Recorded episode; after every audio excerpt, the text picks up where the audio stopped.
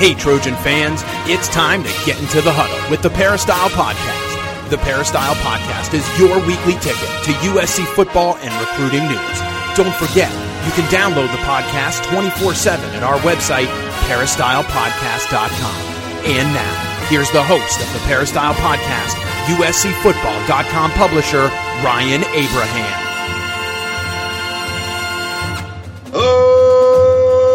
Trojan fans, welcome to the Peristyle Podcast on a Wednesday. We got another special guest. This week we have Bruce Feldman from Fox Sports and The Athletic. Last week we had Keely Eure on vacation. And we bring in one of our own, uh, Gerard Martinez. Follow him on Twitter at GMartLive. Does a great job as the national recruiting analyst for us here at USCFootball.com. He's going to talk about the team, some interviews he's done recently, and answer some of the questions that you guys have sent in for Keely and myself. He follows the team too, but you know, we see him on the recruiting side. We'll get him a little team stuff for Gerard Martinez. If you have any questions or comments for our show, you can email us podcast at uscfootball.com. You can also call or text us at 424 254 9141. That is our number. If you have the Apple Podcasting app on any of your devices, like your iPhone, your iPad, follow us here at the Peristyle Podcast. Leave us a five star rating, positive review. We love to read uh, your reviews. We love to get your questions. Put them up there, and we will definitely read them. All right. We're gonna without further ado, we gotta bring in Gerard Martinez, who's on the line with me right now. Gmart Live, how you doing, bud? I'm doing good. Uh, a little surprised. I thought we were coming on. We are going to do a recruiting blast, and Ryan throws the curveball. Says we're going to talk about some team stuff. So I'm kind of interested to see what he asked me about the team and what I say about the team. Yeah, well, I mean, you know, you follow the team too. You're not just a recruiting guy. You got it all. And sometimes the insights from the recruit side, and we're going to talk about some incoming freshmen, which you have followed their recruitment heavily. I got to talk with one of them. We'll talk with all about that. So, I mean, we we had Keely gone. I wanted to bring in somebody cool to talk about it. I thought you would be great. That's d- definitely. We need a change. You know, Keely's not very cool, so uh, we bring in Gmart live. Gmart, yeah. Uh, we do have one review uh, I want to read from our Apple podcast. It's a five star review from Trojan Greg. So thanks for that. He's talking about the peristyle negativity. Do I, I don't know what he's talking about, Gerard. Are people negative on the peristyle message board? I'm just not sure. He says, I don't go to the negative threads anymore. I look for posts from Dan, Keely, Shotgun, and Ryan and Gerard. Helton's the coach until he's not. I love when Bruce is on because he always tells it like it is, whether you want to hear it or not. I'm optimistic that Clay McGuire is going to change the offensive line culture, and hopefully be productive. Well, thanks, Trojan Greg. So, yeah, there's Greg, a, if you're looking for for for Dan Weber posts, uh, you might be looking for a little while. Dan hasn't been too active on the board, but uh, he tweets every once in a while. And we did have Bruce on Bruce Feldman on last week. Um, but yeah, there's if you, I mean, every email we get basically to the podcast, uh, many of the posts on the Peristyle, which is the USCFootball.com message board there's some, some, some critique of Clay Helton, I guess you could say. I know some fans are, are sick of it, but um, I, I, we got a lot of critique last week because I didn't have Bruce Feldman talk about how terrible Clay Helton is. So I mean, we just talked about other things, and, and people got mad at me. I saw that. I saw that some people felt like press Bruce enough for why. The question why is always uh, at the forefront with USC fans. Why are things the way they are right now? And why does USC not have a Pac 12 championship after the shortened season? Why have they not been able to get back to the Rose Bowl? And obviously, there's a bunch of little questions that formulate that bigger question, you know, whether it be the offensive line play, the running game, et cetera, et cetera. And I feel like, you know, a lot of the fan base feels like we need to hold the flag and we need to be at the forefront of pounding down the door of Heritage Hall to get answers to these questions. And sometimes, you know, they go a little bit too hard on that. And, you know, got to realize that, uh, you know, there's not a lot of answers all the time to everything. It's just one of those things that just has to play itself out. And we have to kind of sit back and allow it. Yeah. I mean, Trojan Greg said it. Clay the coach until he isn't. We've been you know, we've definitely pointed criticisms towards the administration, towards the coaching staff, and we've, you know, we've been critical. We can't just talk about that every day because there's an actual team that you got to talk about. But it's not like we've been on the sidelines just waiting to see what's happening. But we just you can't talk about that every second of every day. Um, but thank you guys for the, the thanks Greg for the review and anyone else you want to send those in. I do want to thank Trader Joe's, who's been a great sponsor for us over the years. And you go to the website, I like going there and checking out before I go to the store. And sometimes you get some good ideas. And I found one how to grill bone in skin on chicken thighs over at Trader Joe's.com. I'm a big uh, chicken thigh guy. I just like dark meat a lot. And to do the, the if you marinate those chicken thighs well, and they they recommend using organic sweet and spicy pineapple barbecue sauce, which I haven't tried. I have to try that. Throw them on the grill with some grilled pineapple and stuff. It looks really good on the website. They actually have a uh, a video up there. They can kind of show you a YouTube video to show you how to do that or what they do. But um, I'm a big chicken thigh guy. I don't know, Gerard, are you a, a dark meat guy, Gerard? Do you like that? I am, especially on Thanksgiving. Yeah, well, yeah. I mean, it's good. Like I love cooking the turkeys and stuff too. But yeah, try those out. Bone, you know, bone in, uh, skin on chicken thighs uh, from Trader Joe's and that pineapple barbecue sauce. Um, all right, well, let's get into some topics, uh, Gerard, about what's going on with the team. I know you've done a couple of interviews recently, and uh, maybe we can get your insights on some of those. You can check those all, out at uscfootball.com. But uh, Michael Trigg is one um, you got to uh, delve into a little bit. Maybe talk about that uh, interview and uh, what USC fans can expect uh, when he gets in. Yeah, I mean, he's probably the most dynamic addition to that 2021 class on the offensive side of the ball. Um, obviously, you've got Jackson Dart already on campus. Uh, you've got a few guys already on campus. He's not on campus yet, so he's going to be an addition, going to get down to uh, the campus around late June, June 30th. Uh, which is interesting because it's pushed back a little bit uh, for freshmen. Usually we see freshmen come in around mid June, uh, like June 20, 22nd. But June is just going to be a crazy, insane month for the coaching staff and the football staff in general because you're going to have the recruiting process opening back up June 1st. So that means that's the first time USC football coaches are going to be able to evaluate and have evaluation periods for kids. They're going to have camps. They're going to have official visits. And this is going to be the first time that you're going to be able to have guided official visits for recruits on campus for the 2022 class. So it's going to be insane. It's going to be crazy. And I think they've kind of pushed back a little bit of the enrollment because then that's another thing that you're adding on top of it of the rest of the 2021 class. So Trigg's not coming in until about June 30th. Um, he's going to come in with his folks, and he's a very dynamic, interesting part of the receiving core. And USC fans were not real happy with the way the wide receiver position was recruited last year, and I think uh, really it had a lot to do with the losses of two five-star guys, Amon Ra, St. Brown, and Tyler Vaughns. And so you're expecting as a USC fan to get at least another five-star from that. And in addition to that, Oregon recruited very well. Oregon probably had their best receiving class ever. And you know, USC fans are looking at Oregon and they're looking at them running the ball and they're looking at them really being sort of a run first offense up there with Mario Cristobal and wondering, we're throwing the ball 80% of the time. Why aren't we getting more receivers? And so, you know, USC got Michael Jackson III, who's going to be a very good receiver. Unfortunately, got injured in spring football. Um, we're able to get uh, Manjack, you know, Joseph Manjack, who is a sort of a legend unto himself coming out of the recruiting process. A guy who I thought was – a bit underrated. I think he deserved to be a low four star. Had crazy, insane numbers. His name, his numbers receiving were akin to Jackson Dart's numbers throwing the ball out of high school. And so I think he's going to be, you know, a, a pretty big time prospect and somebody that is going to be a guy that could make some waves here and there early. I think you know there would have to be maybe you know an injury or two or something that where he's going to get a ton of reps. But I think Joseph Manjack's a guy that could definitely flash, and I think he's a better player than he was rated. And then they had uh, Kyron Ware Hudson, who they were able to get away from Oregon. He was part of that Oregon class.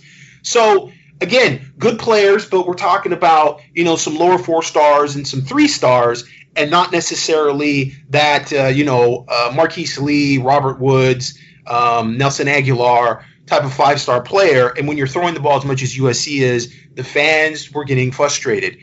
But I think they weren't also including Michael Trigg in there because Michael Trigg is rated as a tight end. And, you know, USC doesn't use the tight end position traditionally hardly ever. I mean, they do feel it, obviously, with Erik Krommenhoek, but he tends to be a bit more of a blocking tight, tight end than a guy that's featured in the passing game. What USC does and, and what they really sold on the recruiting trail was using Drake London as a quasi tight end out of the slot. So basically, a detached Y that is used in the slot that is still a bit of a mismatch. And that's exactly what Michael Trigg is. Michael Trigg didn't play tight end in high school. He played almost exclusively wide receiver, played a little defensive end as well. And so this is a guy that had some really great numbers coming out of high school. His junior year didn't have quite as insane numbers. I think he only had 32 receptions for like, you know, 500 plus yards uh, and six touchdowns as a senior, but a guy that, you know, as a junior, averaged 22 points a game in basketball. He really has a little bit on film that look of a guy that is that tweener, two sport athlete. I kind of compared him a little bit to Mike Williams, the old wide receiver at USC that was under Pete Carroll. Um, probably not quite as tall, but a guy that once he gets the ball in his hands, runs like a running back. I mean, he runs with purpose. He is like Drake Jackson in that way, also. Drake is a good comparison because, like Mike Williams, you get that ball, they're looking to score. They're not looking around and looking to kind of, oh, well, maybe I'll get a yard or two. Maybe I'll fall down. I'm not really sure. He's a guy that gets his his shoulder square and gets upfield and he's going to run somebody over or he's going to juke somebody. He, when you watch his film out of high school, is really, really good with the ball in his hands in the open field for a guy that big. He's running about 240 right now, 6'4, and he's going to be interesting. And maybe the most interesting thing he said out of this whole conversation, Ryan, was that, or I should say his father did. Drake London is going to kind of move outside, and that is going to open up a spot for him to maybe get more reps in that slot. So what he was saying is that Clay Helton in the in the recruiting process and the coaching staff through the recruiting process had sold them on sort of replacing Drake Jackson, well, excuse me, Drake London, while Drake London is still on the roster because Drake London is going to play in order to try to get more out of his draft stock, more to the outside. And so that's something that's going to be interesting to see. Is Drake London going to play more as a true wide receiver next season? And that's going to open up a spot for that sort of hybrid tight end wide receiver in the slot. All right. Well, it's, uh, I think USC fans are pretty excited about a guy like Michael Trigg coming in, uh, but not as excited as a guy like Korey Foreman coming in. Uh, you know, and you, he looks like he's going to wear number zero when he's at USC. That'll be interesting. First time we've seen that. Uh, what was uh, talk about the story of on Korey Foreman? You know, Korey is just ready to get on the field. Um, I think uh, he's really excited to wear that number zero. And the number zero, you know, it's sort of, I felt without it being said, is kind of linked to name, image, likeness, kind of linked to the Boulevard USC trying to accentuate um, the brand, if you will, and because he mentioned something that was very interesting in wearing that number zero is that it's the first person, the first football player at USC to ever wear that number, which is true. And we know with USC numbers mean a lot. They're a big deal at USC. You've got 55, you've got numbers that are retired because of Heisman Trophy winners, and so I think you know with him, he felt like he could kind of start a legacy a bit with the number zero. And uh, when you start talking about going out and buying jerseys, you know, he said, listen, somebody goes out to the USC store to buy the number two. Maybe they're buying the number two for the player that's wearing it today. Maybe they're wearing it because of Adoree Jackson. Maybe they're wearing it because of Robert Woods. You know that if you go to the bookstore and you buy the number zero, you're buying it right now because of Korey Foreman. And I think Korey also felt that there's definitely expectations that come with that. There's a little bit of pressure on his shoulders because he realizes he's representing a new number at USC. And you can't screw that up. You can't do things that are, you know, as he said, the incorrect thing. He has to do the correct thing, whether it be on the field, off the field. And he has to make sure that he represents that number well. Just as if, you know, you're wearing a number 55 or another number that had a legacy to it, he wants to start a legacy with that number zero. So I found that very interesting. That was a, a, a, big part of his recruitment. And I think that overall message from USC really hit home. And like I said, I think it is sort of linked long term to name, image, likeness. And we're going to see, you know, how that goes. Obviously, that's already been in some states um, cleared as a thing that you can do. Uh, we'll see if, um, you know, nationally, if there's sort of a federal law that uh, is backed up uh, in July where uh, everybody is basically going to be able to start uh, marketing their brand, if you will, as players and schools being sort of involved with that, sort of not involved with that. It's going to be interesting. It's going to be a complete new chapter in college football. So Korey Foreman being number one player in the country for the 2021 class, he's part of that. I mean, he's at the cusp of that. Um, something else, you know, we talked about a little bit was just him and Drake Jackson playing again. He's talked to Todd Orlando, the defensive coordinator, about um, playing, you know, in formations and doing things. He didn't want to get into specifics about that, which is totally understandable. But um, you know, just being able to have him there and, and, and, Drake Jackson, a guy that's obviously already proven himself to be a very good pass rusher at USC, uh, developing into a new position, you know, and kind of trying to, you know, get to know that. I, I said that you know, during the recruiting process when Korey Foreman was being recruited by USC that he really plays that position, that uh, predator slash B backer slash jack backer, whatever you want to call it, in the tight front, probably better, more naturally than Drake Jackson does. Drake Jackson was always a guy that had his hand in the ground when he played at Corona Centennial. And uh, Korey's been a guy that has stand. He's been a little bit of a stand-up linebacker. In fact, they used him his junior year a bit as a middle linebacker in pass rush situations just to kind of change it up and try to get him north and south and get him upfield attacking the offensive pocket and trying to get different looks of him trying to pass rush. And uh, so he's a little more familiar with actually playing in, in, in, an island and maybe playing in the flats a little bit, playing in the curl. So it's going to be interesting to see. You know, is my my whole thing was, you know, I they really should probably move Drake Jackson back down and just let him go as a five technique as a defensive end and then put Korey Foreman in there and let him compete for that job of, of kind of playing the stand up role. Um, so we'll see what happens with that. Um, there's been talk like they could play opposite sides of each other. And then there's talk that maybe Korey is just going to sort of stay behind Drake and, and be a guy that backs up Drake. So we're going to have to see in fall camp, you know, how they use Korey Foreman and uh, the type of impact he's able to have because, you know, they, they, they really did play well last year defensively. I think they played better defensively, certainly in the back end. Um, and they did show some flashes for some guys up front. So if they're able to continue that, then you're adding a guy like Korey Foreman to the mix. And um, you know, hey, if the other team can't score, they can't win. Drew, and I think I mean as far as recruits go, has there been someone more anticipated uh, to get on campus than Korey Foreman in a long time? I mean, it's been it's been a while, I think. Yeah, it's been a while. I mean, you get the number one player in the state, it's a big deal, but you get the number one player in the country, and it's a really, really big deal. Uh, he's a little more of a household name.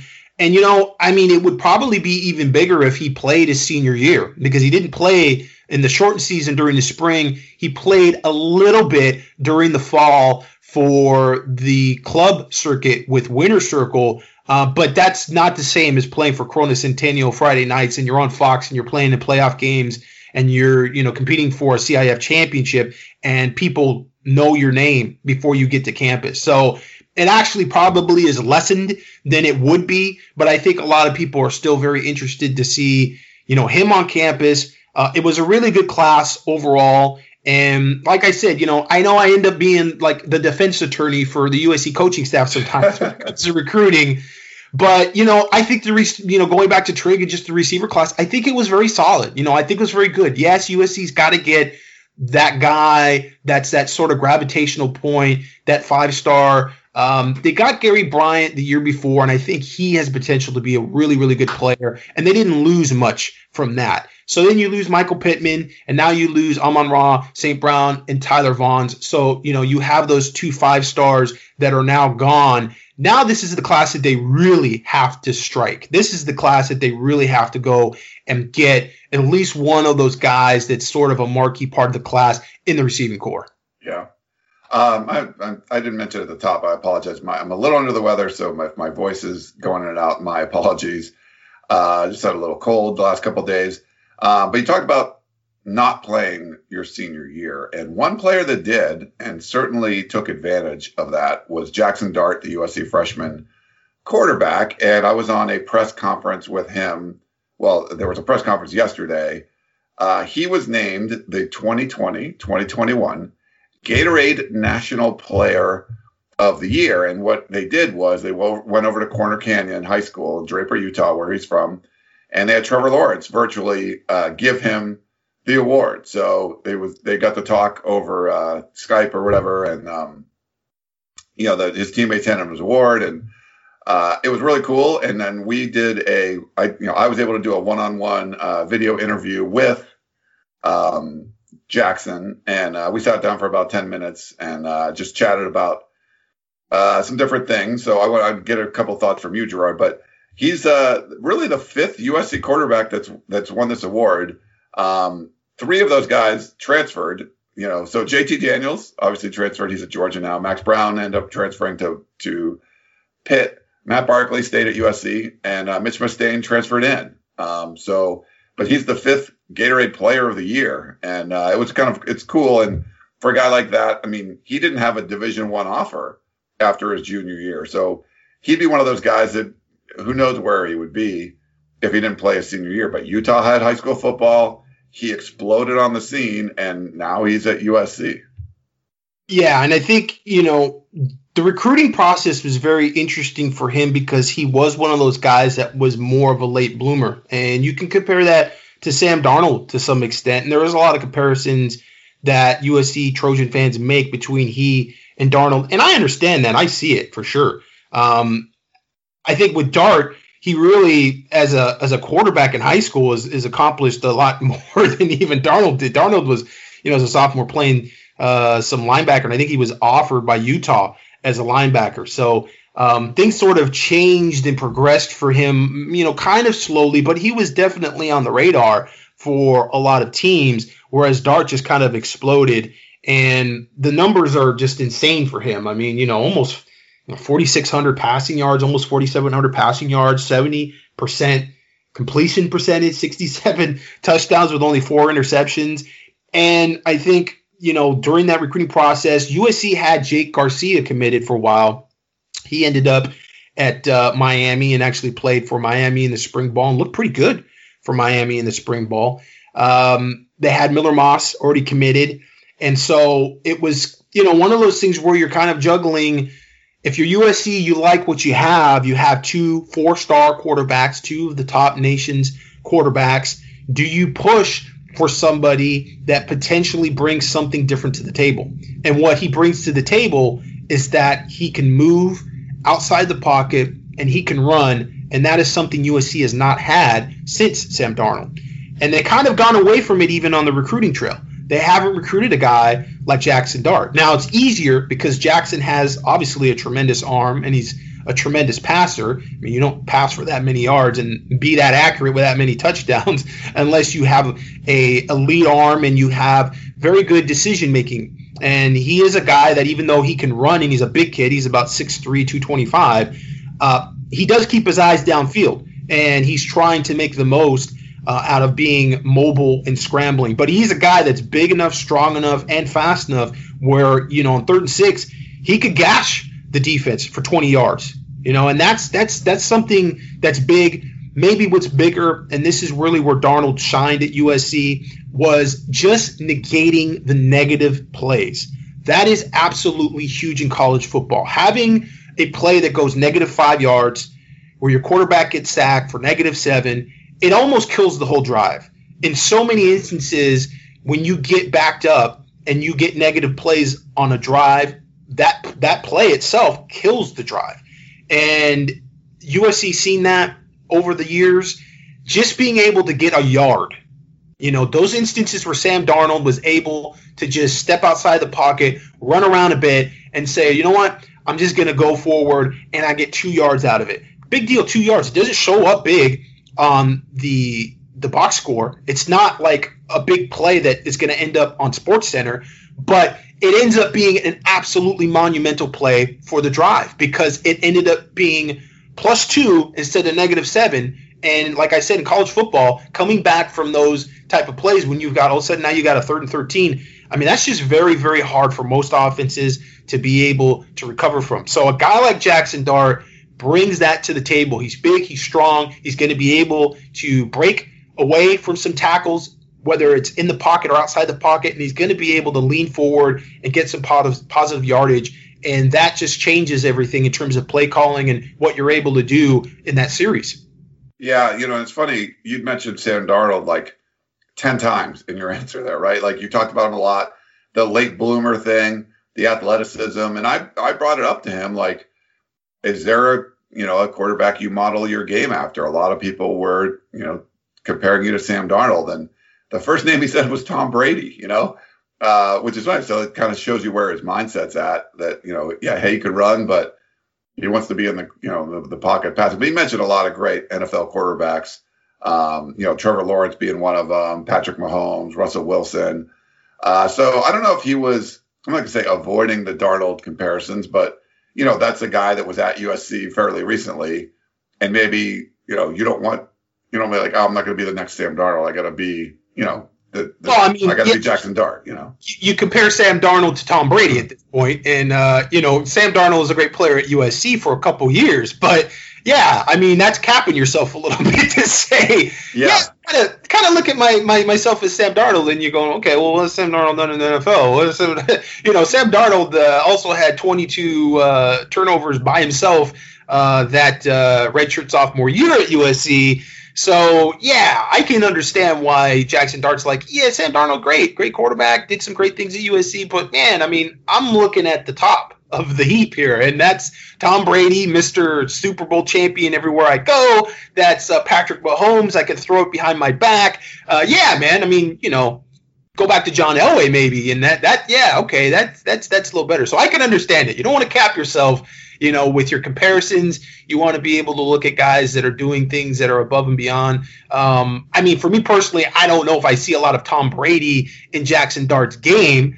Um, I would probably go for more of a guy like maybe an Elway or a guy that was a little bit more mobile. But I'm looking that at that from the outside in. It's not, you know, me comparing myself to somebody or or not necessarily comparison because I think probably that question the context was you know who are you looking at to try to take things from, you know, in terms of your game and, and modeling your game after. And really, yeah, I think every quarterback has to look at Tom Brady. you, you, that's just crazy that, you know, going from New England and what he did and then turning around going to Tampa Bay and winning a Super Bowl. That's pretty special. Also, you mentioned uh, Michael Jackson earlier about you know, wide receiver recruiting. That's his roommate. They seem to have a, a good connection. So to have that kind of connection with a you know two freshmen, a freshman quarterback, a freshman wide receiver. You know that's a potential for a hookup for years to come. Yeah, and I think Michael Jackson is going to be just a, a, great asset to the program. Um, USC's trying to recruit Vegas. Vegas has uh, you know got some really good players the next couple years. And uh, that's a kid that's just a really good kid, really easy to talk to, very articulate, smart kid picked USC for the right reasons. You know, unfortunately, he goes down in spring ball, but he's a guy that I could see hosting a lot of those visitors. You got a kid like uh, Jovantae Barnes, who's a six foot, 195 pound running back uh, out of um, uh, Desert Pines High School, and a former teammate. And so I think, uh, you know, running back recruiting is obviously going to be big for USC uh, this cycle. And, um, you know, just having somebody from the Vegas area that uh, that that can talk about USC and, and represent USC well, I think will help USC in the recruiting process quite a bit. And so, um, yeah, I think he's one of those kids that uh, you know was was making a little bit of a splash in spring ball. Was very polished. Um, you know, had some attributes that were similar to Amon-Ra St. Brown. I mean, think physically, sort of, you watch him move and everything. Um, there was there was some uh, traits there that you could pull and and see the comparisons. Um, it's unfortunate he goes down, but uh, he'll be able, to, you know, to redshirt and and go through, you know, the process of learning. He probably wasn't going to get a ton of reps this year, um, but certainly uh, here in the near future, he's going to be a guy that's going to be called upon. Yeah, um, we you know we got to talk a little recruiting. We, I know there's a whole huge list of official visitors coming up. So June 1st, if you don't know, if you don't follow the recruiting calendar, typically May is a busy recruiting month because there's a May evaluation period, and that's like what about six weeks, Gerard, that coaches can be out on the road and checking out prospects. Well, uh, everything was on hold until June 1st, and now there's just going to be visitors going crazy. So camps and whatever you know we're going to do, but a lot of official visitors uh, coming. I mean, this is going to be maybe one of the craziest recruiting months ever. Right? I mean, I just to have it all you know over a year of no any kind of contact with prospects and coaches. It's all going to happen in, as fast as you can in June. It seems like. Yeah, and I think schools are just uh, they want to get on it early because they just don't want to get sort of left behind with kids maybe just wanting to get the recruiting process done early. It's a very weird dynamic because obviously kids have not really been recruited normally for more than a year, this class. But at the same time, uh, there's this sense that a lot of kids could just commit during the summer and end it. Now, that's been the trend, you know, with the early signing period that a lot of players have been committing earlier and been getting the process done before September. So it's just one of those things that I think schools are like, hey, man, we just want to get these kids on campus. It could be a really big deal. They haven't been on campuses uh, really un, even unofficially. You know, they have not had any guided tours. If anybody was taking uh, a campus visit over the last year plus, it was just them and their parents kind of showing up and walking around the campus. So I think the feeling is, hey man, you know, when the coaches are there and the staff is there, that these kids are going to really feel, you know, like, oh man, this is going to be the school for me. Every school they go to, so you want to be one of those five schools that's on that list during the summer. And I think a lot of the programs kind of want to get things sort of settled a bit, you know, with the recruiting class coming out of the summer as well.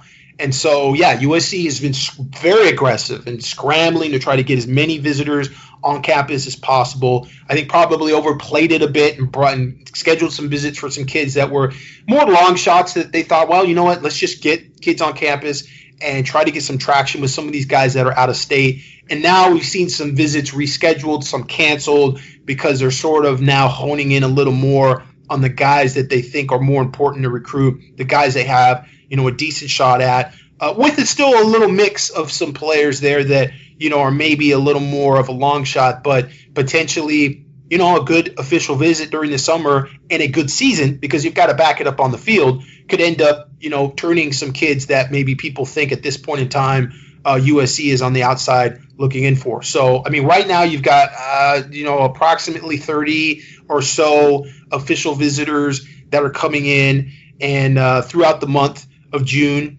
And we'll see if that, you know, that number changes a little bit or not. But it's going to be relatively uh, a, a maybe the biggest month. I mean, I, I don't know that a J- January or a December – um, even going back to the Pete Carroll days, there was, I mean, there's been bigger weeks, you know, in and of themselves yeah. that USC has had. But in terms of the whole month, I don't think there's anything that's ever compared to that. And that's going to be true across the board, across the country for just about every college football team that there is. Yeah, I mean, even USC, they just were, they were picking and choosing a lot of the official visitors more. You didn't have a lot of, you know, eight guys are officially visiting this weekend or whatever. And, it would be like a two or three weekends in a row potentially that were that were big, but not like a whole month like this. Like this is just this is new territory just because of the way the pandemic shut things down for so long.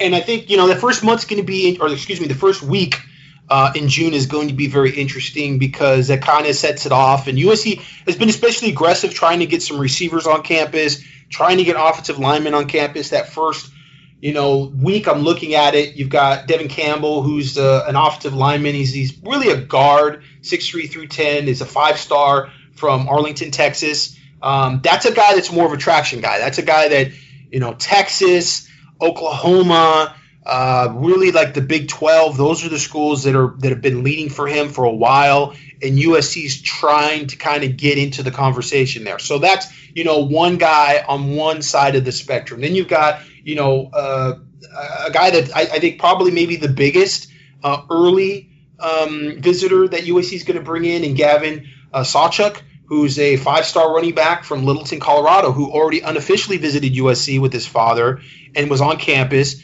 and had a good, unguided, unofficial visit, self guided unofficial visit, but didn't necessarily really rave about the program. I mean, it didn't feel like, okay, USC is the leader coming away from this visit. A lot of people feel like Oklahoma is still the leader. Now, Oklahoma has the commitment of Raleek Brown, and Raleek Brown is the four star running back from Mater Dei High School, transferred down from Edison Stockton. And so, you know, Raleek is there, and that's a pretty big time player to have, and then try to get another player. They're also, and we talked about Jovantae uh, Barnes earlier from Las Vegas, they're also a lead school for him. So you've got three running backs there that USC is also recruiting and also wants that are looking at Oklahoma. It's really going to be an Oklahoma versus USC sort of battle for those players, and it's going to be who gets the best of that. You know, I mean, because it looks like Oklahoma is pretty poised to sign at least two. Uh, they may go for all three, but they're going to try to get at least two of those players. And USC really needs two of those players. Now they've got some other prospects as well, but I think you know USC if they could come out of the summer getting Jovantae Barnes and Gavin Sawchuk, that would be. I mean, that's as good as you can get for USC right now. That's that's exact. That would be Plan A for them right now. So um, he's probably one of the biggest visitors. That's going to be a big visit for them at the running back position, setting off that big month of uh, of June, and then it just follows up with with more players. I mean, they've also got the Anthony Gadsden coming in, who's a who's a three star guy who would probably be maybe you know in my estimation on the board a little lower. Um, you're trying to get Barnes, you're trying to get Sawchuk, so you know you have another running back there. Um, it's going to be one of those things where you're going to have that that balance of guys that you're sort of trying to get some traction with, and then guys you're trying to close the deal with. All right. Uh, we have one more thing I wanted to talk about. And do you happen to see Operation Varsity Blues on Netflix? No. Yeah, yeah. So I just watched that today. So I'll just kind of bring it up. I know there's been some. It came out like in early March, I think. Uh, the reviews weren't. I don't think the reviews were awesome for it, but uh, I, you know, it was neat to kind of just. It was reenacted and stuff, but every all the conversations were actually taken from like the FBI wiretaps and uh, it was funny to kind of go through the process again, you know, knowing that USC was uh, heavily involved. And I don't, you know, overall, I mean, when you're talking about schools like Yale and Georgetown and Harvard and Stanford, and the fact that USC is there, the whole point of it, I mean, they're talking about prestige is the big reason why students want to get into these schools. It's not, you know, when they rank them in US you know World Report or whatever. It's uh it's it's about prestige. It's not about like oh this is the best dental school or whatever it is. It's like it's, which which school is the most prestigious. That's why they don't let as many people in, and that it's the more exclusive you are. And like this certainly puts USC on that level as far as prestige goes. But man, it was crazy to see and um, you know the Rick Singer stuff and how you know he pretty much got caught up early. Um, where it was like they arrested somebody else for some other like finance charge and he like points them to this scandal and then the the Yale, I think it was the Yale soccer coach like flipped right away. It's like, oh, by the way, here's Rick Singer. He's the guy you want. Then they get Rick Singer and then he flips and they just, they had already tapped his phones and he, so they heard everything he was saying. And then he basically sets up everyone else, you know, and, and re-talks to them and lets them re-say that, oh yeah, you got my kid into school but the stuff where like you had a proctor that would like admission, you know, do the tests, you know, uh, be the uh, proctor for tests, you know, for like ACT or SAT, and would just take them himself. He gets paid like 15 grand and gets you whatever score you want. Um, and then, you know, the, the USC connection, uh, Donna Heinel, um, you know, being they, they didn't really go into her stuff too much. She pleaded not guilty uh, most of the people, the parents are involved, pleaded guilty, and they got like four months in prison, like a, a kind of a range like that. But um, so the water polo coach, he has a, he's pled not guilty, and Donna Heinel's not guilty as well. But uh, there's a lot of evidence. Uh, it seemed, you know, from what this was saying, like against her, her being the, you know, the athletic director that was involved in all this. But it was kind of interesting if you want to check it out. Uh, it's, you know, it's sort of just kind of a rehash. I don't think there's anything. Um, super new in it and it's just sort of like reenacted but all of the conversations are from those wiretap tapes that the uh, that the FBI had but to have like a sting like this 50 people involved. Um, they did interview one coach, the uh, Stanford uh, sailing coach, um, who I guess he was the only coach that didn't take money for himself. He all, the bribes were all to help the Stanford, uh, you know, um, sailing program. So he didn't get any jail time. He had like probation and like house arrest or something like that. But it was interesting. If you want to check out a Netflix thing, it's uh, you know two hours or something like that. Yeah, I remember there was an interesting article from the LA Times that included uh, Pat Haden, who sort of um, seemed like he was trying to get ahead of the uh, the lynch mob, maybe with with that whole thing and uh, his involvement with uh, Singer and um, his uh, communication with Singer, et cetera, et cetera. And uh, a lot of people uh, sort of raised an eyebrow uh, over that article. Yeah, for him. I mean, and I think that the same thing with um, the I forget the the coach's name, but the sailing coach for Stanford said that the athletic director knew you know, Singer, and like, and they, they've come out and said that they don't. Uh, you know, he did not, not know Singer. It was there was one interesting the um, the sailing coach is like, you know, I'm I'm a good sailing coach. I'm not very good at raising money, and so that's kind of what he was doing here. And he said like they were in a meeting. He just won like the national championship, and like the athletic director didn't even like look at him. Like, and they were having some meeting with you know several coaches and never like, hey, congratulations on winning a championship. Like basically didn't care until it came to the fundraising stuff. Like, yeah, keep it up. And uh and you know, the reason he was good at fundraising because he had Rick Singer, you know, providing the money and stuff. But that was interesting. Yeah, the Donna Heinel stuff, because she was an actual athletic director getting involved. I mean, I to me, that's a Pat Haden thing where they had this committee they would meet every two weeks to, uh, you know, go over athletes. And the documentary said like there were things that you should have seen easily, like uh, on the transcripts, like this this player can't be an athlete, you know. Um, but I guess they this committee didn't catch it, and if they if they did question it, Donna Heinel was there to kind of gloss it over. But she was I forget what they she was getting like twenty grand a month or something from Singer. Um, so USC it was deep because it wasn't just one coach that Singer had. He had an athletic director that could get in for multiple sports. So that that was kind of the crazy part. Where's the NCAA involved in all this? I mean, is that something that they even are a part of in terms of investigation? I mean, it seems anytime you get the real authorities involved in these things, the NCAA sort of takes a backseat, and there really isn't a lot of conversation about that. It seems like they're only involved when they are, you know, leading the uh, the way, yeah. the charge, if you will. Yeah, I don't know. I haven't really heard anything uh, about that. I mean, there's still cases. I think Rick Singer is still uh, free because he cooperated. Now he he's he uh, pleaded guilty to some charges, and he's still waiting to be sentenced. But um, not sure if that's going to happen uh, until all these other cases are are settled. So because his job, I guess his job isn't done until you know all the indictment, everything, all the cases are are finished. And there's some people that did plead not guilty a bunch of people pleaded guilty, so they kind of already moved on. All right, uh, why don't we take a quick break and we'll come back and uh, answer some questions. Back in a minute. Introducing the two-way V4, where groundbreaking fuel cell technology meets fresh foam cushioning for the ultimate performance. With fuel cell, each step feels explosive, delivering unparalleled energy return. Paired with fresh foam, experience maximum comfort throughout the game. Its lightweight textile upper offers support and breathability without sacrificing agility. Whether you're hitting the clutch shot or locking down the opposition, the two-way V4 gives you the tools to play at a high level. Learn more and purchase the two-way for yourself at newbalance.com. Okay, picture this. It's Friday afternoon when a thought hits you. I can spend another weekend doing the same old whatever, or I can hop into my all new Hyundai Santa Fe and hit the road. With available H track, all wheel drive, and three row seating, my whole family can head deep into the wild. Conquer the weekend in the all new Hyundai Santa Fe. Visit HyundaiUSA.com or call 562 for more details. Hyundai, there's joy in every journey.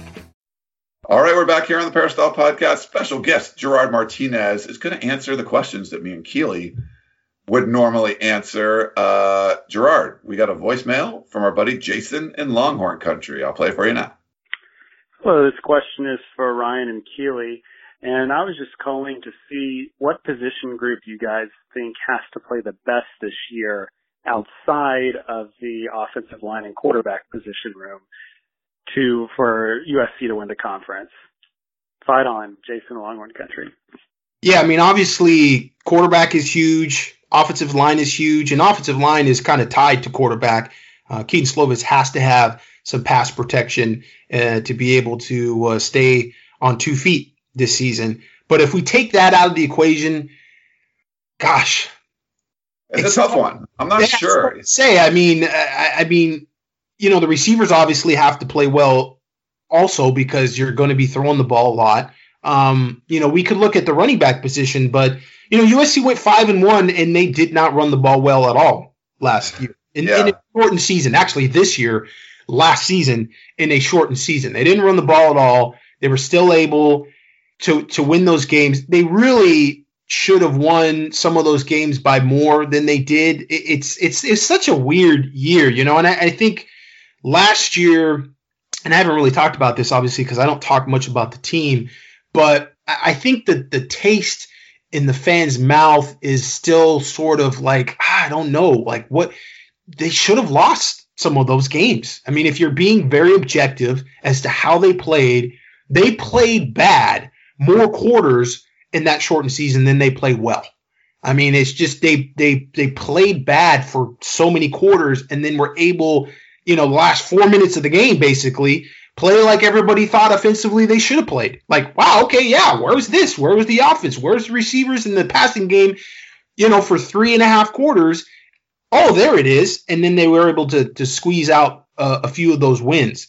And so, you know, you see the flashes of what could be with USC's offense, and particularly with their passing offense. The run offense they still haven't figured out. So to talk about, well, you know, the running game is going to be very important. Uh, Keaontay Ingram it's going to be very important how he plays. I mean, is it? You know, I mean, it, would be great to see have more balance, but I don't know that that's necessarily what's going to hinge on them playing particularly well. Um, I think um, it's really a, a, a, tough thing to look at the defensive side of the ball and see one position group and say, okay, this is the position group that has to play so much better. I mean, I think you're going to lose Marlon Tuipulotu, that's going to be pretty big. He played pretty well for USC in the middle. And I think in that defense, you got to have a guy in the middle over that center that's able to take up some double teams because you really want your linebackers to be making a lot of those plays uh, in the A gaps and putting a lot of pressure on the quarterbacks. Talked about this before. Defensively, the scheme, the philosophy, they want to let their linebackers loose. They want to let their linebackers attack the line of scrimmage. It's not really a blitz that's just sort of the scheme. So in order to do that, you've got to get those offensive linemen covered, and the defensive line has to keep them occupied. So when you lose a guy like Tuipulotu, you know there's going to be question mark.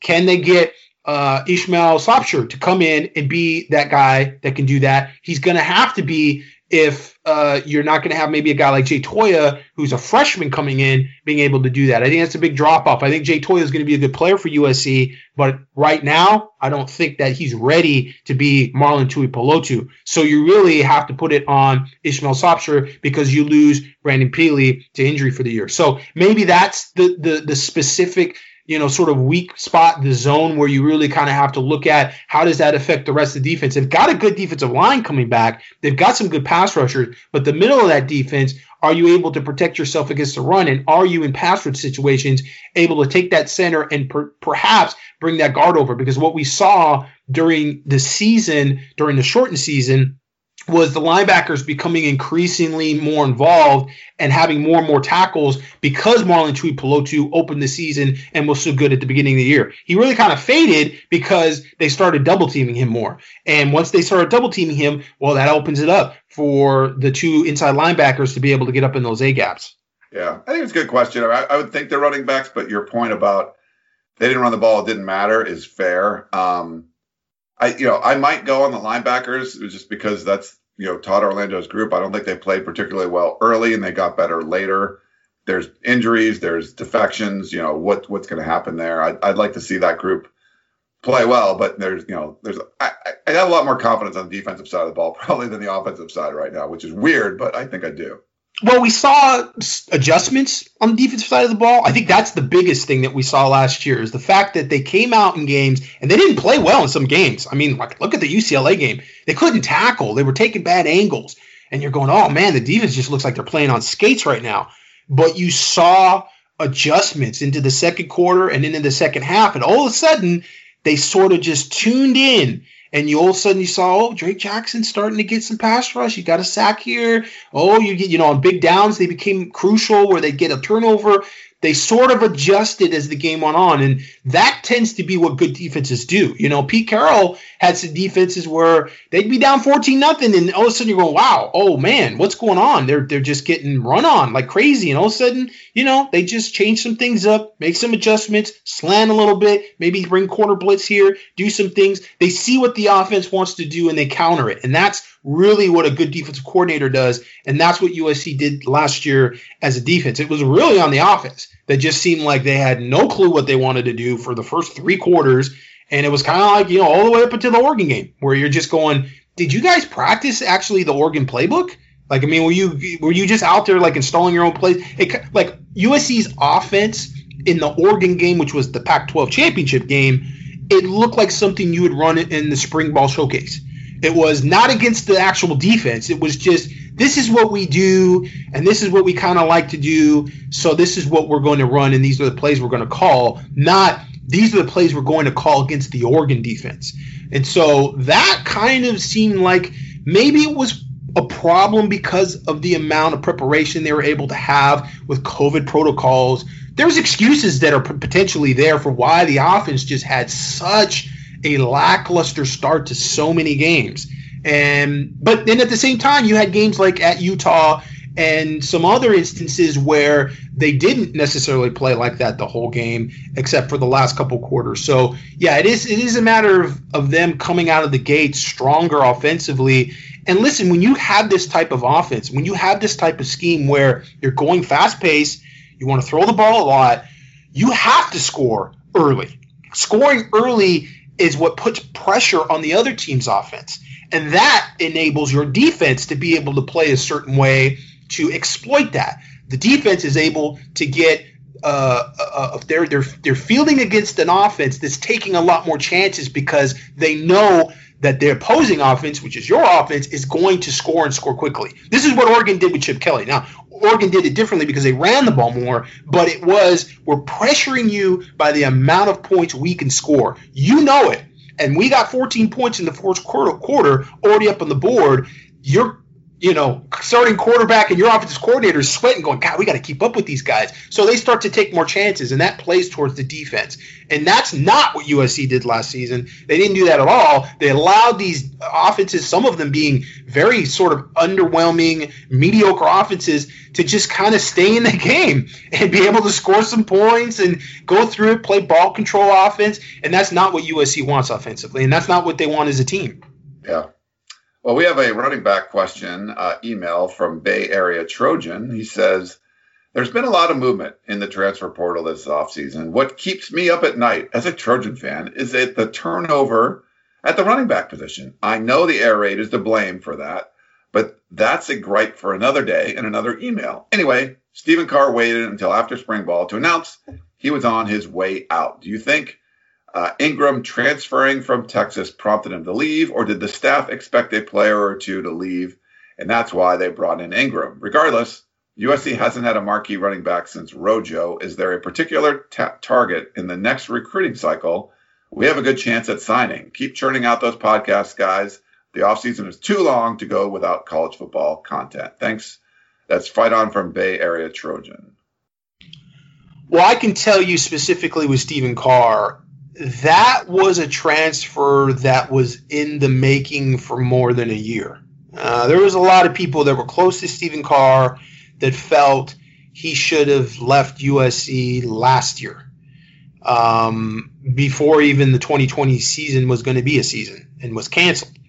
So, yeah, I don't think from USC side of things it was unexpected he liked USC. I think he liked USC not just football wise, but he liked USC as a university. He was very comfortable at USC. So I don't think Keaontay Ingram really had a lot to do with anticipating that Stephen Carr would leave because a lot of people thought he was going to leave and he didn't. It was more they liked Keaontay Ingram. They didn't really hit on the running back position the way they needed to in the 2021 class. They got Brandon Campbell, who's a solid player, but they needed two. They needed two running backs in that class, and they only got one. And they really wanted to sign two in the previous class to that, and didn't.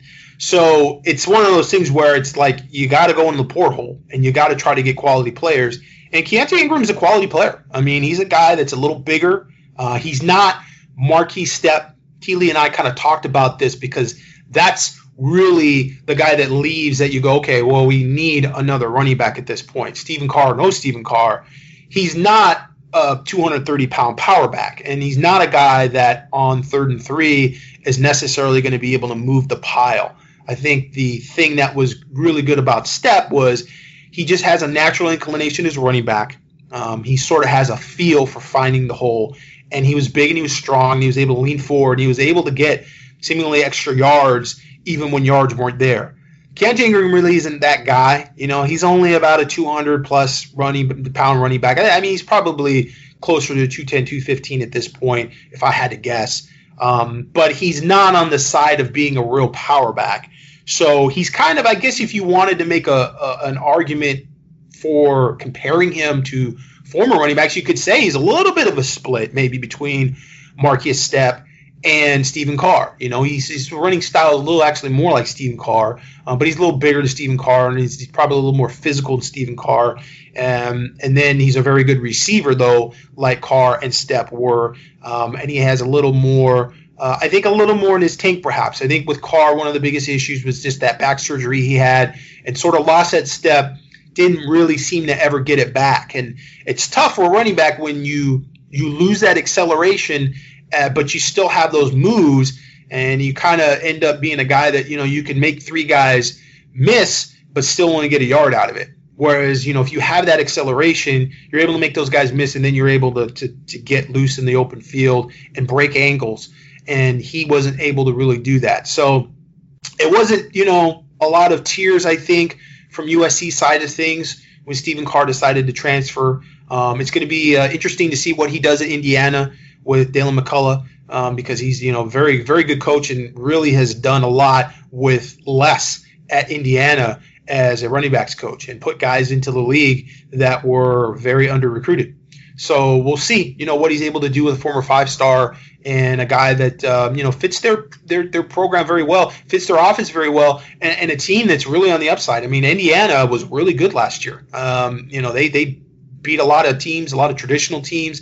So it's going to be interesting to see if they're able to follow that up with, you know, people sort of knowing about them and them having a little more of a target on their back this season. Um, but for USC, yeah, I think um, looking forward, um, you know, we talked about Gavin Sawchuk. We talked about Jovantae Barnes. That's sort of, I think, um, kind of the top of the list for USC. Um, you've also got Rayshon Luke, Speedy Luke, the uh, five 860, 65 pound running back out of St. John Bosco, a guy that's um, definitely a little more slight, uh, a guy that I don't know that is an every down back, a little bit more of an all purpose back, but a back that fits well in this type of offense. You know, a back that uh, is a receiver and a guy that you can get into space um, has been uh, very good for St. John Bosco. Uh, one of, if not the fastest football players in California which is also something that you want to interject into that running back core that USC has. They don't have a lot of speed right now at uh, running back for USC. They've got a lot of um, running backs that are sort of almost like possession receivers as running backs. You know, they're combo backs. They're not necessarily really big and they're not necessarily really fast, but they're big enough and they're fast enough to get some yards here and there and uh, to be able to uh, potentially you know, have a solid running game. But, you know, that obviously involves the offensive line as well, and it involves the play calling. Yeah, I got to see Speedy a couple times, and uh, he's definitely fast. You every game I saw, you would break a big one. So uh, I think USC fans would like him. Let's move on to Steve and Poway. This is about the offensive line coach, and he says his way too early starting lineup. He said now that spring camp is over and you've had a chance to see the new offensive line coach Clay McGuire in action how would you say his approach to coaching differs from Tim Drevno's? Do you notice any difference at all? Um, I guess we can start with that. It's unfortunately, Steve, it's really hard to see uh, from where we were. Um, you know, the the limited practices we got to see as far as like, hey, how is this approach different? I mean, he had a lot more players out there uh, when I got to see practice, and you know, that was the most offensive lineman I can ever remember at a spring practice. Um, you know, that was different. I, am not sure we're going to see a whole lot until we see uh, some games and stuff, and you know, maybe some fall camp. I don't know if you have any thoughts, Jordan. I have none because I have not seen him up close. Um, you know, haven't really even heard a lot about him philosophically. I know with Drevno, you know, he was a very technical coach, and he was a guy that liked to get into the weeds of the technicalities of uh, of linemen and what he looked for. Um, I think he looked at himself more as a coach than a recruiter, and obviously that boded well for him when he was at Stanford and some other places. But I think you know when you get to Michigan and USC, um, you know USC missed out on some guys that were potentially uh, franchise type players. You know those left tackle types that you have to have. And at this point in time, you know coming away from Neil Callaway and then Drevno, who actually came to USC as a running back coach and then was transitioned over, which you know kind of hurt USC in two ways. He wasn't really a running back coach and wasn't a guy that had a lot on his resume in terms of developing running backs. So recruiting running backs, it was very difficult for USC with that. And then you transition him to the offensive line, and he had a couple years there to recruit the offensive line, and they just didn't do well um, despite losing some top players. And so it's it's always you know with recruiting, it's always about replacing what you've had. Um, for some schools, when you're at the very top, like an Alabama or an Ohio State, you're stacking the deck and that's really what good recruiters do. Um, that's what Donte Williams and Craig Naivar are doing. They're stacking the deck. They recruited well last year hey, let's bring in some transfers that are good players. Okay, now let's recruit the 2022 class and bring in some good players. Okay, there's no excuses to, well, you know, we have this player that was really good two years ago and he was scaring everybody away. Oh, he was so good, he scared everybody away in the two following recruiting classes. That doesn't happen. Donte Williams not sitting around talking about how guys are going to get scared away. He's selling what he can do and what he's done for other players.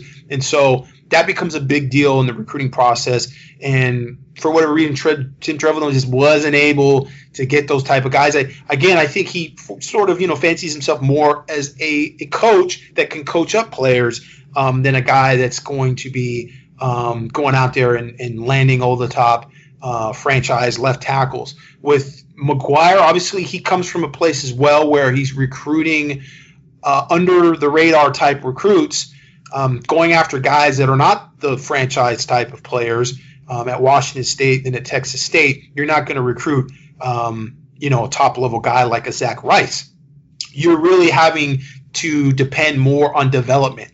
And so it's really, you know, budding together two offensive line coaches that are more development types. And, you know, USC sort of has to do that right now because they are into the roster and the depth chart where you're going to have to develop some guys and some talent. Um, you don't have, you know, any marquee guys that are just coming through the door right now that are going to play left tackle for you. So, yeah, he's going to have to make uh, more with less.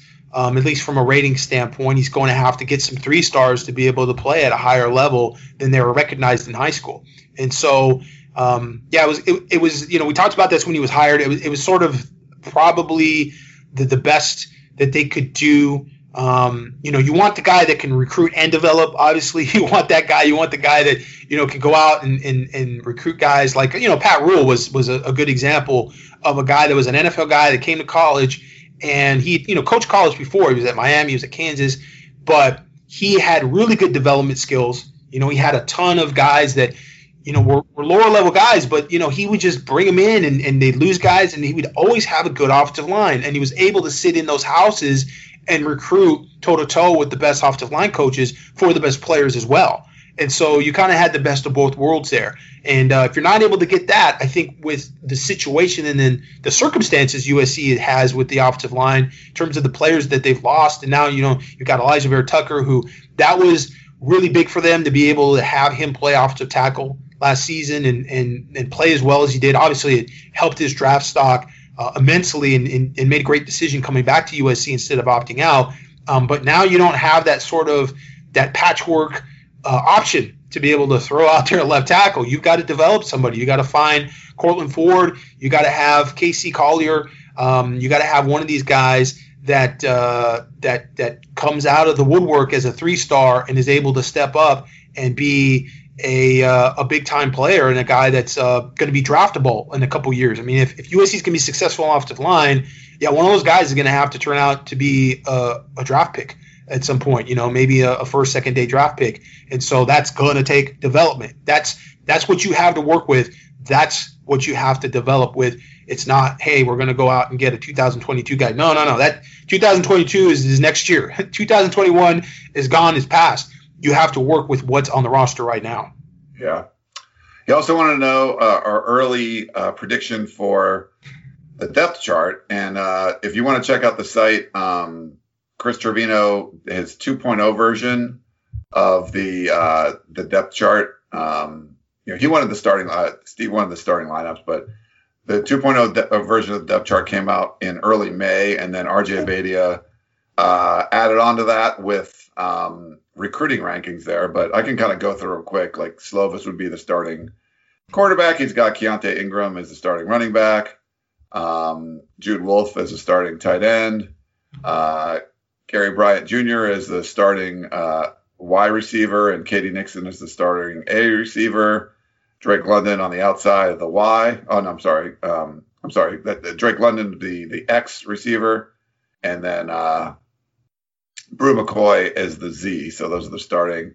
He's got Courtland Ford as the left tackle, Vorhees as left guard, um, Brett Neilon at center, uh, Liam Jimmons or Jalen McKenzie or Justin Dedich at right guard, and then uh, right tackle Jalen McKenzie or Jonah Monheim. So any any discrepancies there? Do you, you, think all those are about right, Gerard? I'm just kind of pulling that up now. Um, uh, yeah. Well, I'll go over the, def- the. I mean, okay. I think that on the and on the defensive side, uh, Nick Figueroa, he's got the starter at defensive end. Um, at t- nose tackle, either Jay Toia or Ishmael Sopsher. Um, defensive tackle, they got Tuli Tuipulotu. The the hybrid B backer guy, you put Drake Jackson there. The Mac linebacker, Ralen Goforth. Uh, the Rover linebacker, Kanai Mauga. Uh, for cornerbacks, um, Chris Steele uh, and uh, Isaac Taylor-Stuart are the two starters he has there. Free safety, Isaiah Pola-Mao, and strong safety, Chase Williams, and then at nickel, Greg Johnson. Um, yeah, so that's the defensive side. But anyone on either side of the ball you want to discuss, Gerard? Well, going back to the offense, I mean, interesting. I know USC is pretty high on Jude Wolfe. I mean, I've heard good things about him, even though he really hasn't played a whole lot. Um, I've heard some, you know, positive things about him. Interesting that in this certain this write up, we're looking at him and he's going to actually overtake Erik Krommenhoek, who, I mean, for what he does, you know, being a guy that's a blocker and being sort of a steadfast type player at that more traditional H back slash inline tight end spot. I don't know. I don't know if he can if that's going to get changed. You know, I I I, I kind of think USC feels like, um, why fix it if it's not broke? You know, in their eyes, it, it, you know, I've, to actually have uh, Wolfe jump him would be interesting. Like I said, I've heard you know a lot of good things about Jude. Um, and, and I know USC is high on him, but um, I'm surprised to see that you know they're going to try to bench Krommenhoek uh, there. I thought that was uh, kind of an interesting thing that stood out. Um, yeah, Gary Bryant as the Y, and then seeing that um, Drake Jackson actually bounces out and does the X. I mean, that's kind of what we talked about a little bit with Mike Trigg. Um, that uh, that's Drake, Drake London, but yeah, Drake Drake London. Sorry, um, that's I know I, it's it's forever. Um, the interesting thing about that is you know you're changing almost the personnel type when you're talking about the Y, the X, and the Z. The Y has been Drake London, and for the most part, has kind of been that guy that's been in the slot. Um, you know, they, they do move guys around. I mean, they, they had Amon-Ra St. Brown playing the slot as well. Um, but that's sort of an interesting thing when, you know, you're you're bouncing Drake London out wide. You're kind of looking him and Bru McCoy as being your true receivers. And then Gary Bryant in the slot is totally different because you've got a much smaller player now. And obviously being closer to the the box, the offensive tackle box, you know, how does that affect your run game? You know, when you've got a guy that's bigger like Drake London, you know, you're able to run. And that's sort of what Mike Trigg's dad was talking about him replacing uh, Drake at that slot spot where you have a bigger body there, so it helps you with the running game a little more. Um, again, sort of a hybrid tight end. You basically have two tight ends on the field. You've got one that's in line, but then you've got one that's in the slot as well. So putting Gary Bryant there in the slot sort of changes the personnel a bit and changes, I guess, how you would approach uh, running the football. Um, he says uh, Courtland Ford uh, at uh, offensive tackle over Casey Collier. I think that's interesting. I think Casey Collier, to me, has probably the most upside on the offensive line for offensive linemen. Just going back to watching him in high school, because I really haven't seen a whole lot of him um, actually playing uh, at the college level at this point. Nobody has. Um, but Courtland Ford was able to play a little bit last year and was decent. Uh, they had a they had a decent game. You know, um, that was that Washington State game where it was the the the complete opposite of every game they ever played, where they came out and they just blew them out in the first uh, quarter. the first I don't know, it was like 15 minutes of the game, and then the rest of the game they basically just sat on the ball. Um, and that was when the offensive line had to come in, and uh, it was uh, they had a bunch of players out because of COVID, and so you had Courtland Ford come in and some other guys that came in, and uh, he played well. Um, I've always looked at Courtland Ford a little more as a right tackle though, and so I think you know when we're talking about left tackle, uh, for me, I think it's uh, kind of got to be Casey Collier or bust. You know, throw him to the fire. I think he's got the most athleticism, the feet um, to be able to end up kind of winning that job. Um, Vorhees inside, I think is is is good, is solid. I think that's you know a bit of a reach to put him at offensive tackle. I mean, right tackle, not so much, but you know the talk of putting him at left tackle, I think, ugh, that that I, think you're limiting yourself a little bit athletically, and you're going to get exploited by defenses and pass rushers that are speed pass rushers if he's out there at left tackle. Um, defensively, I, I'm surprised I didn't see any you know, no no hints of uh, Korey Foreman here in the the rotation. Oh, this is only for the the guys that were on the spring roster. Oh, okay, okay. Yeah, so, that's what people on the Peristyle said too. So they're yeah, yeah, yeah. So no, he'll definitely once that when he rolls in, that's what everyone wanted to know. Like, where's Korey Foreman? Like, yeah, this is guys who were there in the spring. Yeah, and Raesjon Davis will probably make some some noise there at, at linebacker as well.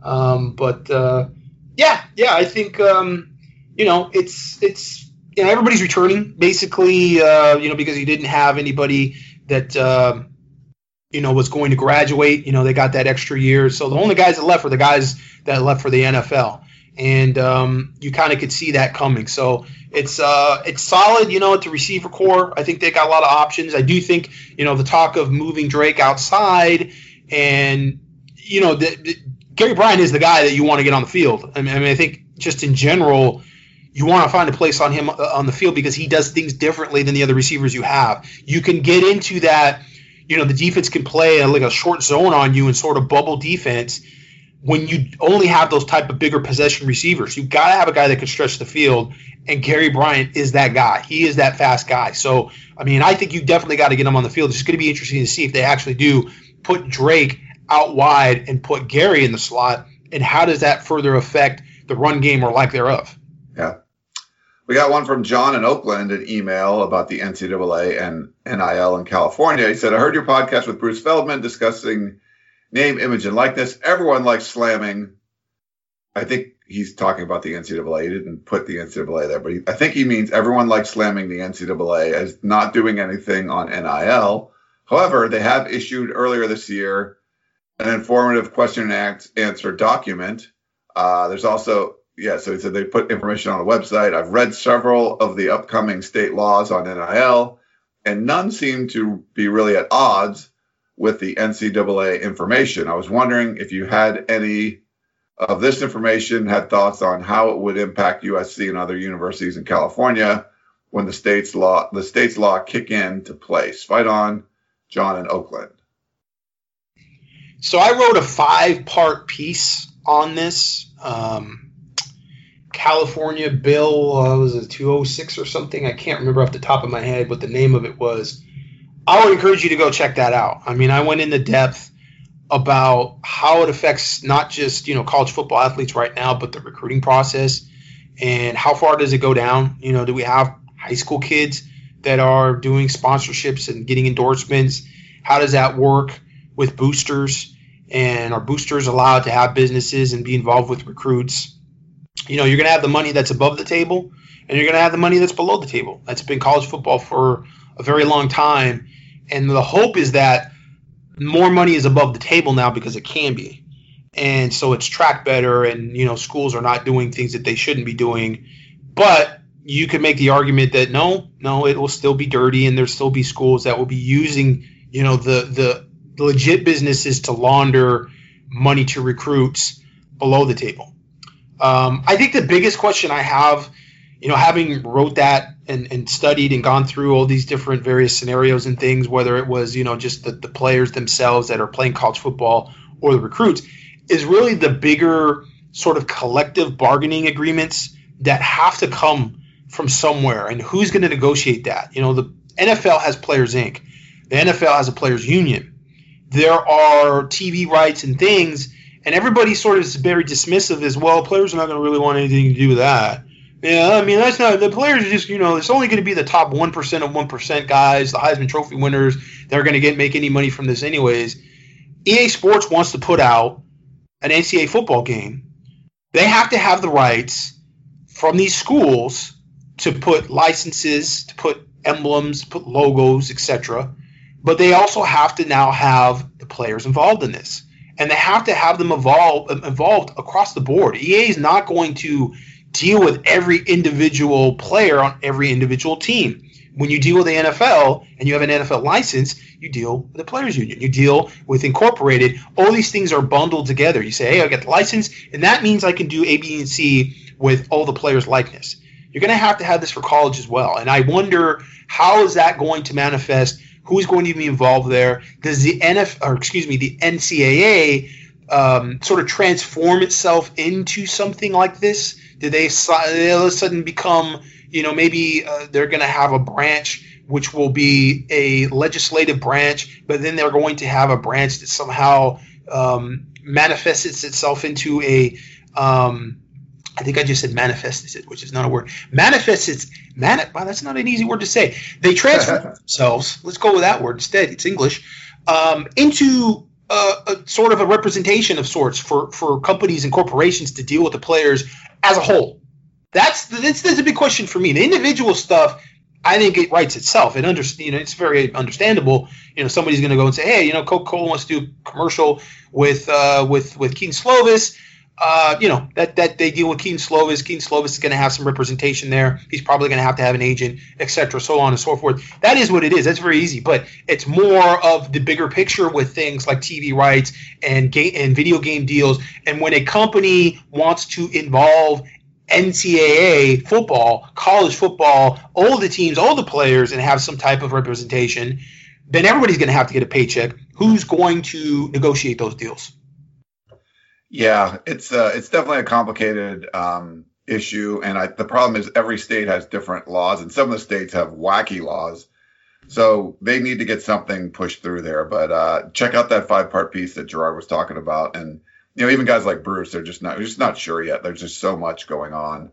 Um, they, I mean, I think the NCAA could have been out ahead of this if they wanted to, but they weren't. So now they're scrambling to try to fight uh, what all the states are doing. Uh, we got one last. Oh, I'm sorry. Go ahead.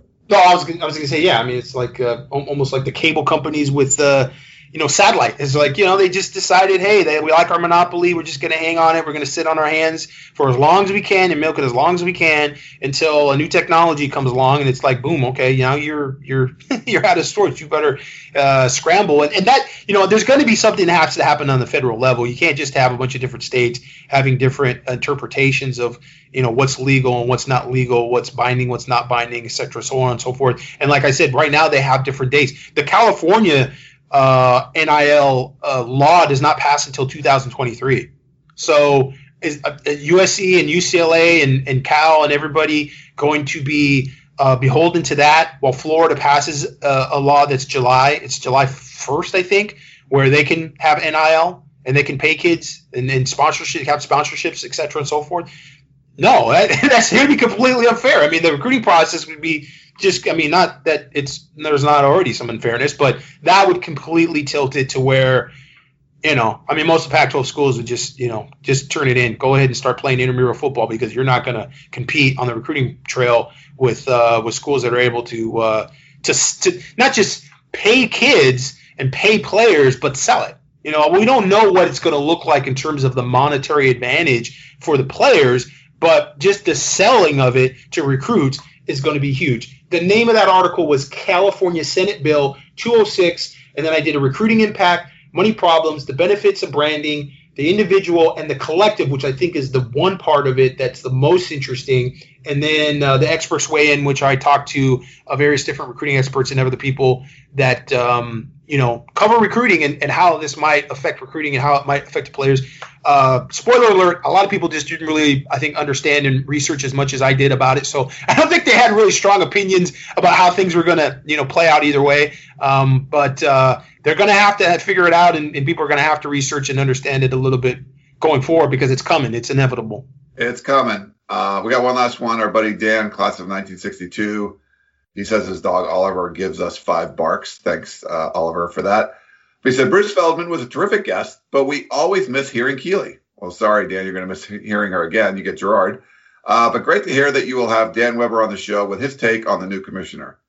I, I I'm not sure I said that, Dan, but uh, we haven't. I haven't talked to Dan Weber to see. We we said we try to get him on at some point, but I don't think that's uh, eminent. But we'll see what we can do. Hey, I don't. I don't think you should do that. I don't think that should happen until the new commissioner starts to talk about TV revenue, because that's that's when Dan Weber. That's when he's going to be on it. That's when he he's.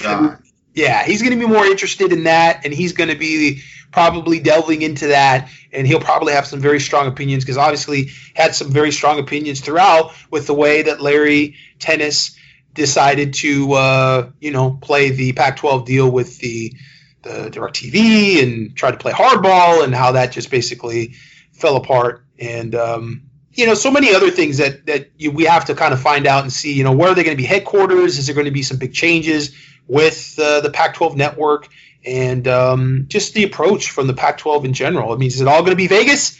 Is everything going to be in Vegas? You know, everybody looks at that and says, well, you know, Vegas is an exploding market, and you know they could move the Pac-12 network there, and et cetera, et cetera. So, I mean, you know, I think we got to have a little bit more there that we can chew on, and then uh, Dan will go to town on it.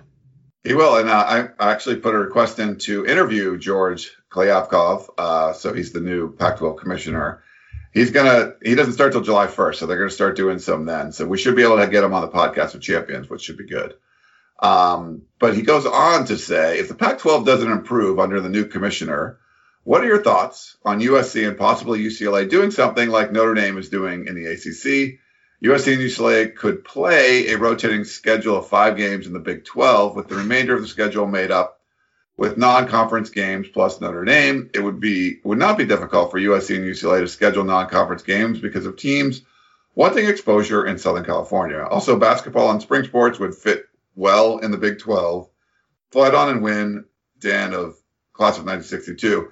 I, I don't know the spring sports. I don't think they'd fit well uh, if your water polo team has to go to West Virginia for a conference game. That's probably not uh, ideal, but um, I don't know. Thought any thoughts there, Gerard? I'm not 100% sure what the what's the pitch here that the Pac-12 or USC they go independent and then they just have a sort of quasi association for some sports with the Big 12. Is that what? He Yeah. So he, basically, what Notre Dame's doing with the ACC. I think if you're going to leave, and you're going to be independent. You go independent. If you're going to leave and you're going to join the Big 12, you join the Big 12. And as a as a package deal, there would definitely be appeal for USC and UCLA. You know, Southern California recruiting, uh, the Los Angeles market. You know, two historic programs, football and basketball, that you would you know instantly boost the prestige of your conference. Like I think there's appeal for the Big 12 there. I don't know if there would be you know, doing it the half-ass way that Notre Dame does in the ACC. I don't, I don't know if that makes a whole lot of sense. I mean, you'd be better off keeping your Olympic sports in the Pac-12 and then just being independent in football or something. But um, yeah, I, I don't know if that model would work. Yeah, I forgot West Virginia is part of the Big 12 right now, aren't they? yeah, they are. I mean, you're, you're that's a long like you're you're going to be going a long way for a lot of these sports. So the bigger um, problem, and, and you know, is sort of the snobbish nature of academics when it comes to the Pac-12 as well. You know, we know that was sort of an issue when Larry Tennis was trying to recruit some of the Big 12 members into the Pac 10 at that point. And, you know, it was like uh, they didn't want Baylor because Baylor didn't have very good academics. And then Baylor, you know, went to the state council and they were making threats and they were basically saying, you know, we're tied at the hip with the University of Texas. Um, yeah, there's there's a lot of nonsense that gets involved that has nothing to do with football, has nothing to do with sports, unfortunately, with these universities oh, yeah. and their associations and their partnerships. Um, so I agree with Ryan. I, I think if you're going to take that step to do anything from an independent nature, you go all out and you do it, you know, like BYU basically, and say, okay, we're going to be independent. It, it, works a little better for Notre Dame in that from a um, time zone standpoint and a distance standpoint. Obviously, Notre Dame is closer to more uh, big time Power Five football teams and schools and and and that's true you know even of other sports it just in terms of their location it's a more centralized point one of the biggest issues that the big 12 schools have had with the pac 10 and the pac 12 and them you know deciding to expand and become a part of the pacific conference is that you're you're talking about two two time zones over and there's been some you know and I, I don't know how much of an issue it really is but been a lot of talk of, you know, hey, uh, do I really want to stay up till 10 o'clock at night to watch the Pac-12 after dark when it's midnight?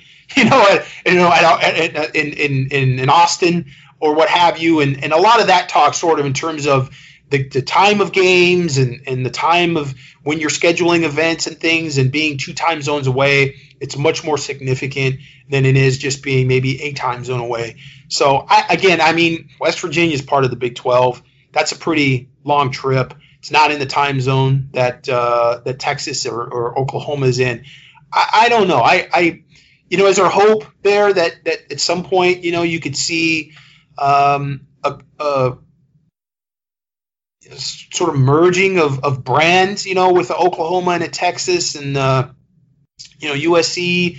You you, you kind of hope so. I mean, I, I feel like it would maybe motivate USC to some extent, it would it would light a fire under them because they would see, you know, look at this is big boy football. You know, you don't have a lot of big boy football in the Pac-12. Uh, Oregon kind of sort of tries to do it, but truth be told, I mean they've got a fifty thousand seat stadium and it's it's a really small program. It's uh, supplemented a lot by you know the Nike exposure and everything, but I mean if they didn't have that, it would be a pretty small program that not a lot of people would talk about. And so USC and UCLA are kind of it. Washington also to some extent. I think Washington is really, in terms of traditionally, uh, from my perspective, uh, probably the second biggest brand uh, in the Pac-12 when it comes to football. Um, but you know, that's that. If you were there and you're rubbing elbows with Oklahoma and uh, and Texas, um, really those two schools f- foremost you know, it sort of changes the game. The, the bar gets raised a little bit, you know, when you're talking about spending and, and you know, USC doesn't even have their own football facility. You know, that's that's that's blasphemy in the Big 12. That's blasphemy in the Big 10, SEC. So it would be good to expose uh, USC, UCLA, um, you know, Washington and Cal and some of these programs to that to say, look at this is this is what it's how it's done. You know, this is how you invest in football. This is how you invest in athletics. This is these people take it seriously.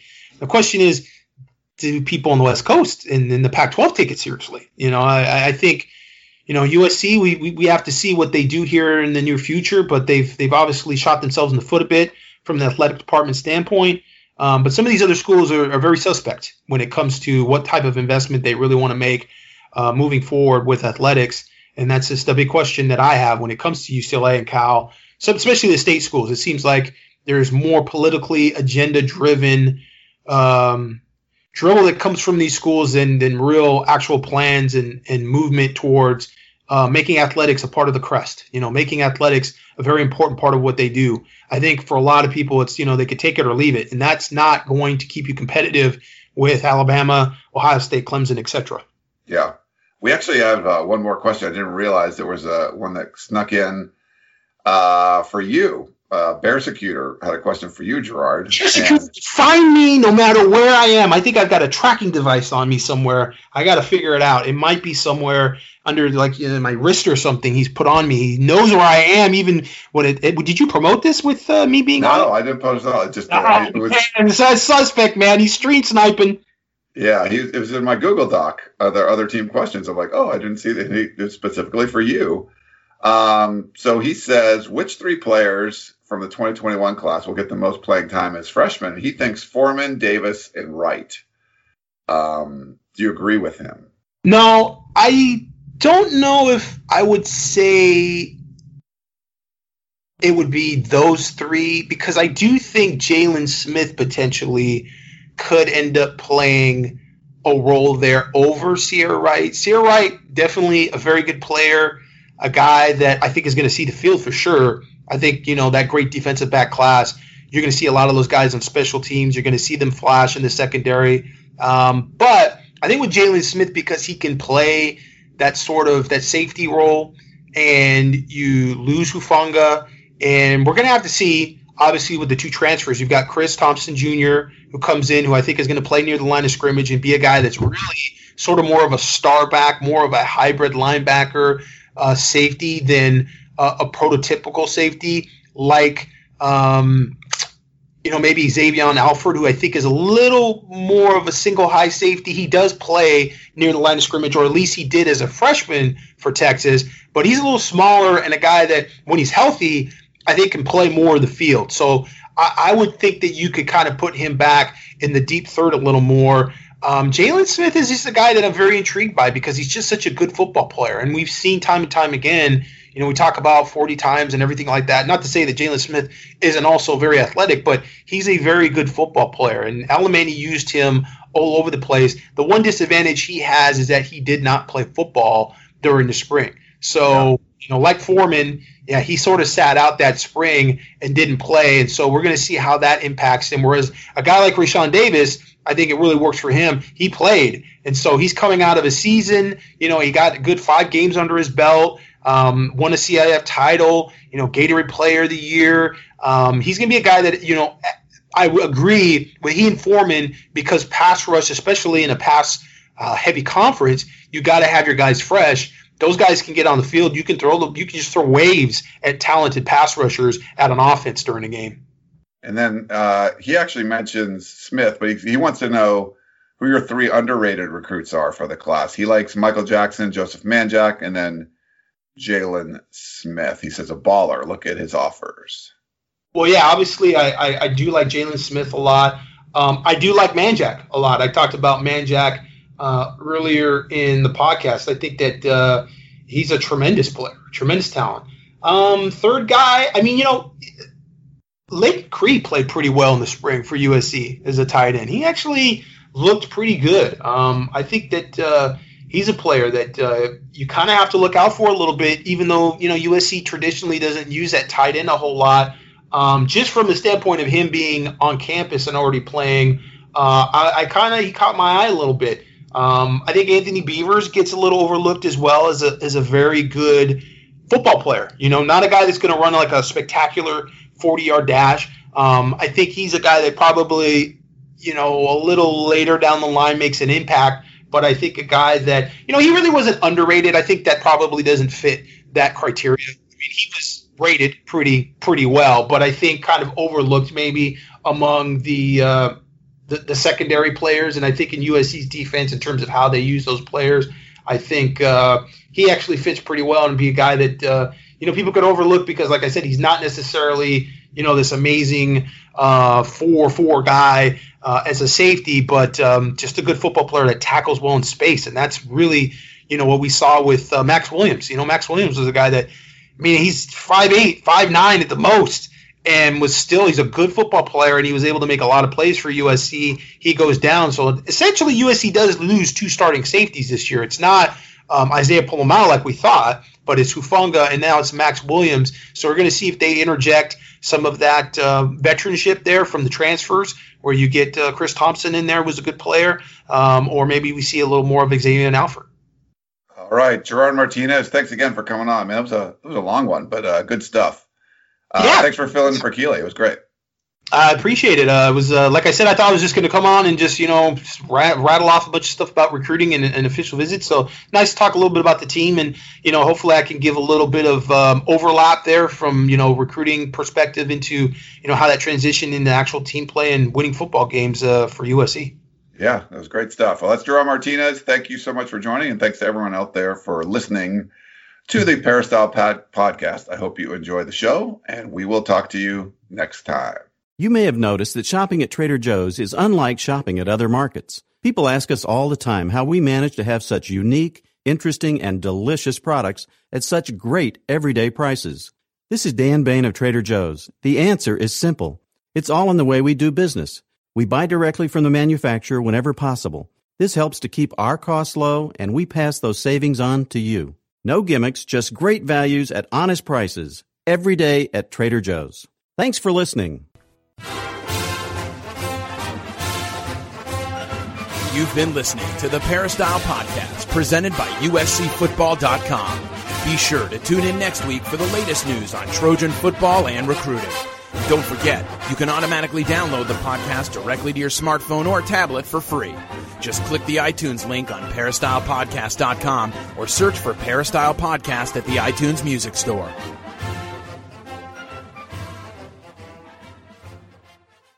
CBS Friday. TV's hottest show is Fire Country. I'm not a hero. I'm in orange for a reason. They're taking 12 months off your sentence. You're free. Lady. With a special epic season finale. Now that I'm out, I need something to get me up in the morning. You are a firefighter. Used to be. That will be unforgettable. In the name of your life's happiness, go get your girl. She's getting married tomorrow. Says, when do you let anything get in the way of what you want? The Fire Country season finale, Friday, 9, 8 central on CBS and streaming on Paramount Plus.